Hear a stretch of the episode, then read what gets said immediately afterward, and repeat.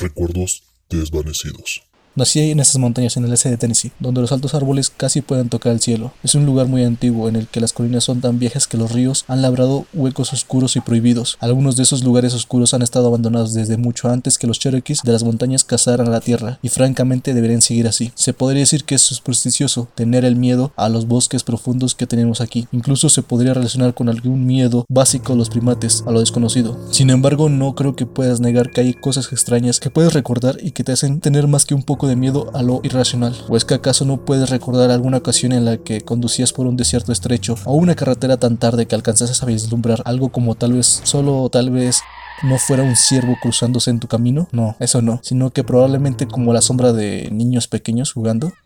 Claro, que tú tal vez te dirías que es un animal. Bueno, nosotros recordamos ese tipo de cosas también, a las afueras del bosque, en las noches o en aquellas cuevas ocultas donde los ríos desembocan en las colinas. Nosotros tampoco podemos permitirnos reprimirlos tan duramente. Recuerdo que cuando tenía unos 3 años tenía un amigo imaginario. Creo que nunca le puse nombre, pero lo recuerdo más como un perro muy grande que como un hombre. Más allá de eso, todo lo que sé es que era muy pálido y muy frío. Mi madre dice que yo salía a jugar con él justo dentro de la línea de árboles. Dice que me hacía parar cuando notaba que no estaba solo. Estoy bastante seguro de lo que pasaba, pero no estoy tan seguro de los dientes y garras que ahora recuerdo con retrospectiva. Yo pude haber inventado eso y también pude haber inventado el olor sucio y nauseabundio. Y como él me preguntó la última noche si iba a jugar con él en la profundidad de los bosques, antes de que mi madre me llamara para regresar a la casa. Diez años después, desde la última vez que jugué con mi amigo, empecé la secundaria. Por aquel entonces estaba en clase con una chica y su hermano, llamados Jessica y Dani, respectivamente. Entonces pasaba mucho tiempo con Dani y su hermana, a veces los tres salíamos a jugar al lago Walker, donde había una playa pública antes de que tuviera que cerrar a causa de la escorrentía industrial. Se suponía que no podíamos salir de esa franja de playa, pero un día Danny y Jessica se escaparon. Los seguí hacia el bosque durante unos 6 metros antes de acobardarme y dar la vuelta. Me alegro por haber sido un gallín ese día. Resulta que encontraron un lugar para jugar en una cueva donde el agua bajaba a más de 100 metros, pocos metros de la costa. La bajada se adentraba en un valle que solía llamarse Johnson Wood antes de que la laguna lo inundara.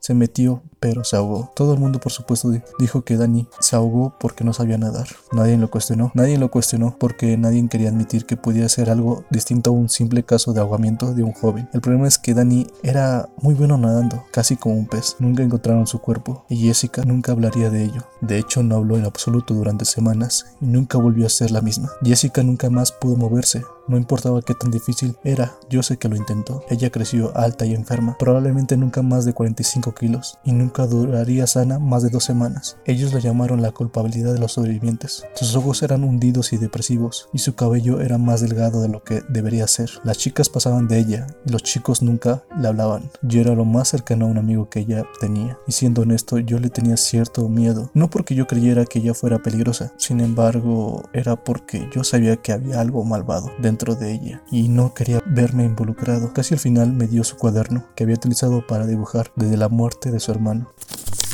Le eché un vistazo y lo quemé. Dos días después, la policía la encontró bajo un árbol fuera de su casa, gritando a todo pulmón mientras su casa se convertía en cenizas. Yo no podré olvidar lo que vi en ese cuaderno. Nada podrá hacerme olvidarlo por completo. Y nada podrá hacer que yo crea que una chica de 45 kilos pudo haber matado a dos adultos sin un arma homicida. Quizás podría borrarlo todo de mi mente. Tal vez podría aceptar la historia que todos se cuentan a sí mismos, si no fuera por una cosa que no abandona mi mente se clava ahí como una piedra afilada, clavándose y cortando por la espalda hasta que no puedo más. Porque, ¿sabes? A ella la encontraron debajo de un árbol, pero su familia no tenía ningún árbol.